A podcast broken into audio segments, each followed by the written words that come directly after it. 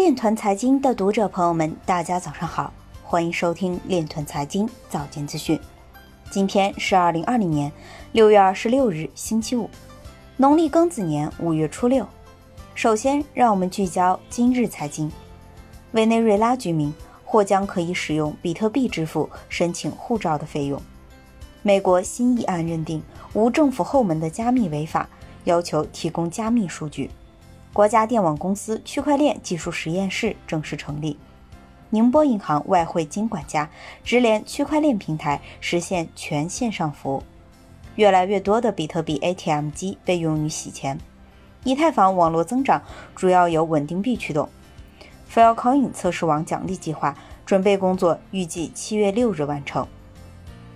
有调查报告显示，比特币更容易被千禧一代年轻人接受。比特币开发者表示。稳定币将不会在以太坊上保持主导地位。易纲表示，中国担任 FATF 主席国期间完成一系列成果，包括防控虚拟资产和稳定币风险。今日财经就到这里，下面我们来聊一聊关于区块链的那些事儿。六月二十四日，杭州市金融办官网正式发布关于征集杭州市金融科技创新监管试点创新应用项目的公告。